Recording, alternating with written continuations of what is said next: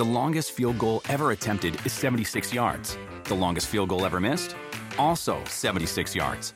Why bring this up? Because knowing your limits matters, both when you're kicking a field goal and when you gamble. Betting more than you're comfortable with is like trying a 70 yard field goal. It probably won't go well. So set a limit when you gamble and stick to it. Want more helpful tips like this? Go to keepitfunohio.com for games, quizzes, and lots of ways to keep your gambling from getting out of hand.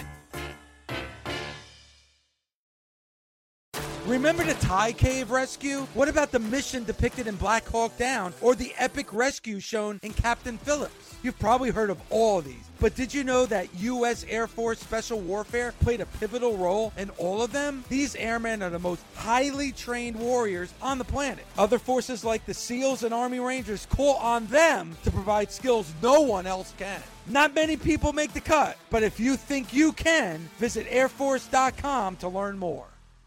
This is the Busted Open Podcast. You can listen to the full show Monday through Saturday from 9 a.m. to noon Eastern on SiriusXM Fight Nation Channel 156. Welcome to Busted Open Podcast, the Masters class. Dave LaGreca here. Don't forget, you can listen to Busted Open Monday through Saturday, 9 a.m. to noon Eastern Time on SiriusXM Fight Nation Channel 156. And please subscribe to the Busted Open podcast available on Apple, Spotify, Stitcher, and Pandora. And this is a show unique only to the Busted Open podcast, the Masters class, and we bring our Masters of the Ring, Bully Ray, Tommy Dreamer, Mark Henry. Gentlemen, good morning to you. What's Good up? morning. Good to have you all back together again. Um, This uh, this feels like the end of the movie Grease, and I'm talking about Grease one, not Grease two, because we know Grease two sucks. Adrian and Zmed is the drizzling shits. But at the end of Grease one, when the gang is all back together and they're like wop bop loo wop bamboo. That that's what it feels like right now because we're all back together, back together again. It's the end of Grease. Me and me and Dreamer and Mark are gonna get in the back of the '57 Chevy and we're gonna drive off into the clouds. It's a lot of weight though. I don't know. We might not make it. Or the theme could have been the welcome welcome back Kotter theme. Could have been the theme into the pod. Welcome back. but it's good to have everybody back here on the Masters class. School is in session and obviously one of the top and Bully will sing throughout the show. Um um, a big topic uh, on. Busted Open this past week was Charlotte Flair, Becky Lynch, and and a scene that happened on SmackDown, and the realism of what actually took place backstage when that happened, when things went awry in the ring, off script, if you will, and actual real emotions outside the ring and in the back. So I figure a good topic for today is when storylines get real or when realism becomes storylines. So I think that's a good topic. So, Bully, when you hear that, when you talk about realism, and there's been a lot of realism in the world of professional wrestling, what do you think about? Um, I'm going to go down the road of when realism becomes storyline. And the two examples that I always use on Busted Open um, about very real life stories that were able to somehow be worked around and brought into the ring was Edge, Matt Hardy, and Lita. And the one that I actually got to witness with my own eyes, which was Jeff Jarrett, uh, Kurt Angle, and Karen Jarrett. And these were very, very real life occurrences, incidences where, you know, one person is with the other, then they find themselves liking somebody else, and, you know, marriage is involved and children involved. And I've always had a lot of respect for, especially the Jeff Jarrett, Kurt Angle, Karen Jarrett situation because they were there was a, a, lot of animosity because of that very real life situation that went on and Kurt and Jeff were able to somehow do business together and, and, and that screams of professionalism when you can have a situation happen in real life that would t- normally tear people apart and then the true pro wrestler in you comes out and you realize you know what? Personally, this really bothers me. It's a rough situation, but there can be money made with this. We can sit down and do business. And that's why I'm uh, like very cut and dry in pro wrestling because to me, the business is always about the story. The business is always about the match. I've been in the ring with plenty of people that I was not best friends with. And Lord knows that I've been in the ring with people who I've not been on their Christmas cards list, but I have done great business with them. And that's the only thing that matters. So when I see an Edge, a Matt Hardy, and a Lita have their real life situation, but be able to kind of bury the hatchet for the time being and get in there and do good business that's going to generate a dollar or generate a rating. I always appreciate that. Same thing with the the Kef, the Jeff and Kurt and Karen story. And those are the two most real life things that I ever witnessed where people could kind of put their differences to the side and do some great business together in the middle of the ring. And it's it's interesting in a way too because I guess when you're talking about with TNA with Jeff Jarrett and Kurt Angle, you're actually a fly on the wall while this is occurring because this is happening on the show that you are currently on. So I would feel that yes, this is best for business. Also very awkward because Bully, you know this is a real life situation. Like you said, this is a this is a marriage. Children are involved, but you also know, especially right now in the world of wrestling, and it brings it back to Becky and Charlotte. Nothing is behind closed doors anymore when it comes to the pro wrestling business. Like everything seems to be out in the open for the public to see and to experience. And being in the public and out in the open is not what happened um, when you know Kurt and Jeff had their situation, or maybe Matt and Edge had his their situation. I mean, the internet was around, but nowhere near the way it is with social media today. And you know, everybody knows everything about anything that goes on.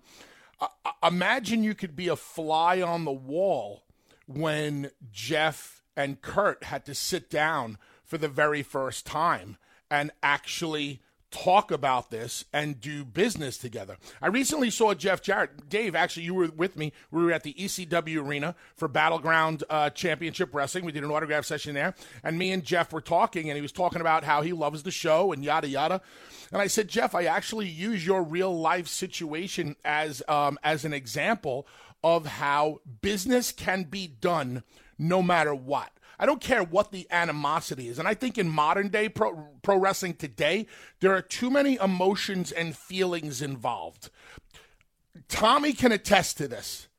I watched Jim Cornette walk into the ECW arena in 96 or 97. Jim Cornette and Paul Heyman hated each other, wished death upon one another. And Cornette walked across the ECW arena through the dressing room, walked up to Paul Heyman. Paul Heyman got up out of his seat. They shook hands and they hugged. These were men that could not stand one another, yet they were able to do incredible business with one another. I don't see that going on anymore today. Tommy, do you remember that? Uh, no, I was in the ring when that all happened because I was going to get jumped, but um, I never saw that and I mean, it was a one shot deal, but yes, it was a one shot deal that really, really worked. And I know Jim has talked about it on his side. Um, but yeah, they had real life animosity. And, you know, when you're going back to the Edge Matt Hardy thing, uh, it got Matt Hardy his job back because remember, he was released and through social media, even though it wasn't as strong, but then it picked up a whole whirlwind because fans were chanting his name when uh, he was no longer there. And so he got back. And, and the best part about this all is like you think about it, hindsight. Back then, like you said, it's all you're fueled with emotion, but it all worked out in the end for different people. Like you look about like that stuff that happened so long ago, and it's just like, you know, eh, we have kids. Uh, it was it was just a different time for for most of those people, but it, its emotions get uh, involved in it. I know for me, when my real life situation was when Raven came back to the original ECW, he was not the Raven uh, that was there before, and him and I had a lot of real life animosity. My biggest thing was hey, at times this company is dying. I stayed.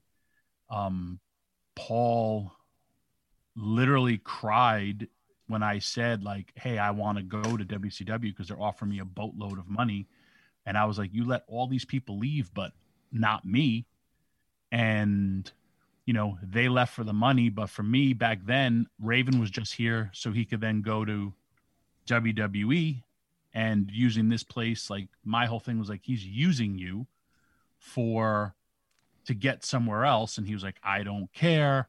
We need this. We were just getting on tnn uh you bub and D-Von were leaving so we needed a big act for television and television ratings.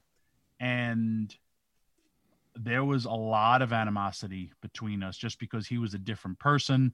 He was you know uh, very very difficult to work with um, at times lazy because he was kind of you know raven was famous for his bump card and saving himself. So if he went to wwe and man i took a, a lot of offense to it to like you know challenging him to a you know get up and hit me bro. It's just all i need you to do is stand punch me once. I'll give you that. And i'm happy that we patched up all those differences but that was a whole different dynamic Dreamer and Raven, and we were tag team champions that did not get along. And yes, we were not getting along, and that was real, but it did good business. I don't realize that until way later. But back then, like you said, it, was all emotion. And it was also like, okay, well, he left. Why can't I? Why can't I go out there and make hundreds of thousands of dollars and come back? And, but then that's also, you need growth within yourself to realize that, but that you can't. What's that saying? You can't see the forest before you see the trees. You can't appreciate that when you're in that circumstances, or it's you know, as petty as and you've we've all gone through this. Why is that person beating me? That has been in everyone's head at one point in our life, and I think there's not one wrestler that ever said to themselves like, you know, that person shouldn't be beating me. I, I, I mean, I think we've all had that. Am I wrong? No, but well, and, I would definitely say yeah. I mean, there was there were times where I felt like I was a better draw. I felt like that I had the the interest of the fans and other people got um they got over not just on me but before me and that's and with no personal animosity towards anyone, right? That's, that's with no personal being competitive. Yep, just being competitive. Um, I, I, don't, I don't ever remember having an issue like that that related to real life, but I had a lot of respect for, like Bully was saying, for Jeff and Kurt because the families were involved. They stood there as men, and they did business. I don't, I don't care whether or not they were ever like cool or anything because um, I I subscribe to the theory that my name is Bennett and I ain't in it. I, I never got involved in other people's business.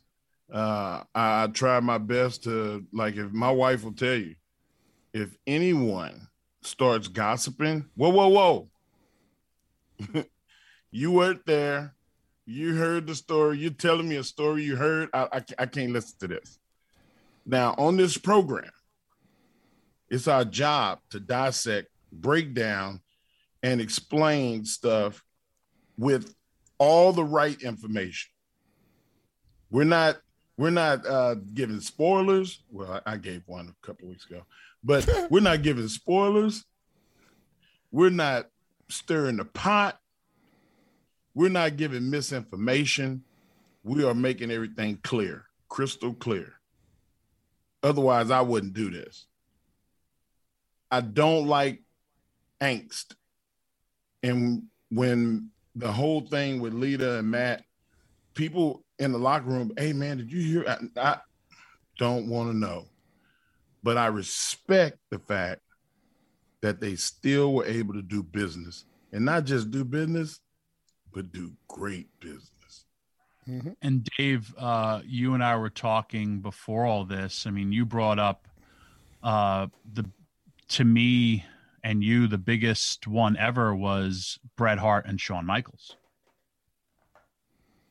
that we all saw each and every week portray on television. That was, I think, that was probably the biggest box office uh, personal animosity between two guys? I mean that that was played out and brought in a new era of pro wrestling. Like if it wasn't for that Shawn Michaels Bret Hart feud, you never would have got that Vince McMahon character that really guided to the Attitude Era in a lot of ways. Like I, you know, you, you think about the success, but the real life animosity, like Shawn Michaels went on to be one of the greatest of all times, and Bret Hart not long after that, his career was over. So like each road went in a completely different direction. Like, you know, like you're talking about like Bully brings up uh, Jeff Jarrett and and Kurt Angle. As as somebody as a married man and somebody who's been divorced, I don't I don't know if I could sit in a room and do business with somebody like you know I don't I don't know if I could. You know, with, think of the degree of professionalism that Yes. takes. Yes, Matt Hardy was heartbroken, you know, and and Matt Hardy because of the situation, right, for a time lost his job, and and then came back and then did that business, you know, to be able. I mean, what must have been going on in Edge's head when he's in the ring with somebody like Matt Hardy? Like, I'm sure he's like, all right, this guy's professional. He's a professional wrestler, but who knows? Dude, what's going through Jeff Jarrett's head when he's in the ring with Kurt Angle? I mean, seriously. Yeah. That would, I You- think that would be Kurt could have snatched him up like that. Yep. You know, Tommy, you just mentioned um, times in our career where we knew that we should not have lost or voiced, voiced our opinion about not wanting to lose. And to me, it's all about always learning a lesson in this industry, no matter how old you are. And I remember one night we showed we showed up, I think, to SmackDown uh, television, and they wanted us to drop the tag championships to London and Kidman. And London and Kidman were like a brand new team. It, they might have been teaming together for the first time that night. And I was like, wait a minute, this this does not sound right at all. I have to go to Vince. And I go to Vince and I said, I don't think this is a good finish. I don't think this works. Why are we going in this direction? He goes, because an 0 and 15 team can beat a 15 and 0 team on any given Sunday. Uh, and, and he said, in this business, it can happen even more. And then the light bulb went off. I said, yeah, that's right. The best team in football can get beat by the worst team in football on any given Sunday because you don't know what team which team is going to show up. And that, you know, well, well, the Dudleys were the best tag team at the time, and these other guys were brand new, but these brand new guys were able to uh, to beat us. And It just, it's all about that learning experience, and you just triggered that memory, so I felt like getting it out there. But was w- it London and Kendrick or London and Kidman? London and Kidman. No, I'm sorry. No, London and Kidman. Billy Kidman and Paul London. Yes. Really? And they won the tag Yes. titles? Yes, they beat us for the tag tables like like night one. Because I remember that Kidman did a shooting star press and his knee went right into my eye, and I had a black and blue eye for like two months. Wow. I'm surprised you didn't go back to Vince and say on any given Sunday, but Vince, today's Friday. But it, you know, I, I learned something, and, and I, as I've said before, I've learned so many great one-on-one lessons from Vince. And you know, everybody always talks about the relationship that you form with Vince, and Vince wants you to form a relationship with him. I, don't know your experiences, but the both of you, I'm sure you have great relationship with Vince. But when the old man pulls you in a in a in a, in a room just to smarten you up on his own, that's a big deal because he has minions who do that for him. But if he's pulling you in and he goes, "Listen, don't do this, personal. do this," or yeah, you know that, that that's why till the end of time I always have a lot of respect for the man. So let me ask you this, boy, and it makes sense if you think about it because we've seen it in the world of sports all the time, where the ultimate underdog beats the the world beaters that nobody thinks could ever lose. When he takes that time out to tell you something, because like you just said, there's minions, there's staff that usually, I guess, funnel that information from Vince McMahon to the wrestlers. So I guess this is a question for all of you, but like when he takes that personal time to bring you in, th- I, I would think at that point it's almost impossible to disagree because he must feel that strongly enough to bring you in on a personal level to share that with you. Mark, Yeah, I think that that's the case. I mean, I sit here and it wasn't an issue with another wrestler. I mean, if I had an issue, you know, I had an issue with Vince himself, and we would talk, and uh, he would he would hear you, but then he would give you his point. And I told you several times that it's hard to argue with him. You go in thinking one thing, and then you leave going, "Holy shit! I didn't even look at it like that." And did he sell you a lemon? Maybe for that show, but in the long run, it always turned out the right move. Turning a negative talk- into a positive. I always hung out with Paul Heyman, so I I got I won most of my arguments with Vince, but I had to pick I had to pick and choose. If I went to And- Vince every time I lost, I'd be serving him lunch every week. You know, and, and talk about, you know, how like things, uh, how art imitates life. Like, how about the McMahon family always willing to put themselves in there and do whatever it takes to get the story? Vince taking of the bumps, um, L- Linda taking a tombstone from Kane, uh, Linda having to watch Vince make out with Trish, uh, Stephanie getting smacked, Shane getting destroyed. I mean, that family was just willing to put themselves on the line at any given moment Yeah. in, in any given aspect of what we do. And Well, th- this is a completely different podcast. yeah, This is this is different. I mean, like we can get into that one one day, but um, there would be no Hall of Pain if it wasn't for an incident where Vince played a joke on me. There'd be no Hall of Pain. Well, this is It definitely going to have to be true another anger of of me after the joke, where I was like, "Man, you can go and take your wrestling and shove it. Like I'll kick your ass." And him seeing that guy was like, "Shit, if you could do that, we can make some real money." Well, stick a pin in that because I feel like we're going to have a Vince McMahon Masters class at some point here on the Busted actually, Open podcast. that's that's a great podcast for next time. Our best Vince stories. All right, so next week on the on the Busted Open podcast, the Masters class, we'll dive into Vince McMahon. But gentlemen, I think if you if you're talking about business, and maybe the WWE will see the business that's in Charlotte Flair and Becky Lynch. First of all, storyline wise, it's definitely something that they need to tap into. But I think for realism and maybe even real life animosity, it's going to do great business for the WWE.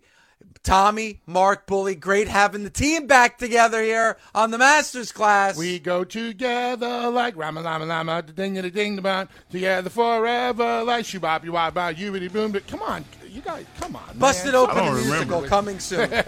Uh, for Mark Henry, for Tommy Dreamer, for Bully Ray, thanks for listening to Busted Opens the Masters class. Make sure you subscribe, rate, and comment on our podcast. Don't forget, you get content that you can't get on SiriusXM. But speaking of SiriusXM, you can listen to us live for three hours each day, Monday through Saturday, 9 to noon on SiriusXM Fight Nation Channel 156. We'll talk to you next week right here on Busted Opens, the Masters class.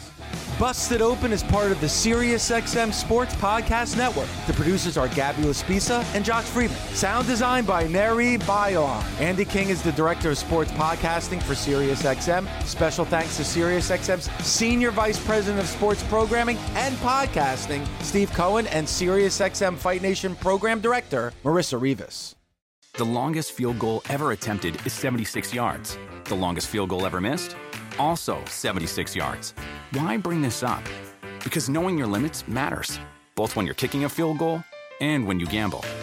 Betting more than you're comfortable with is like trying a 70 yard field goal. It probably won't go well. So set a limit when you gamble and stick to it. Want more helpful tips like this? Go to keepitfunohio.com for games, quizzes, and lots of ways to keep your gambling from getting out of hand. With the Wells Fargo Active Cash Credit Card, you can earn unlimited 2% cash rewards on purchases you want and purchases you need. That means you earn on what you want, like trying out that new workout class, and 2% cash rewards on what you need, like a foam roller for your sore muscles. That's the beauty of the Active Cash Credit Card. It's ready when you are with unlimited 2% cash rewards. The Wells Fargo Active Cash Credit Card. That's real life ready. Terms apply. Learn more at wellsfargo.com slash active cash.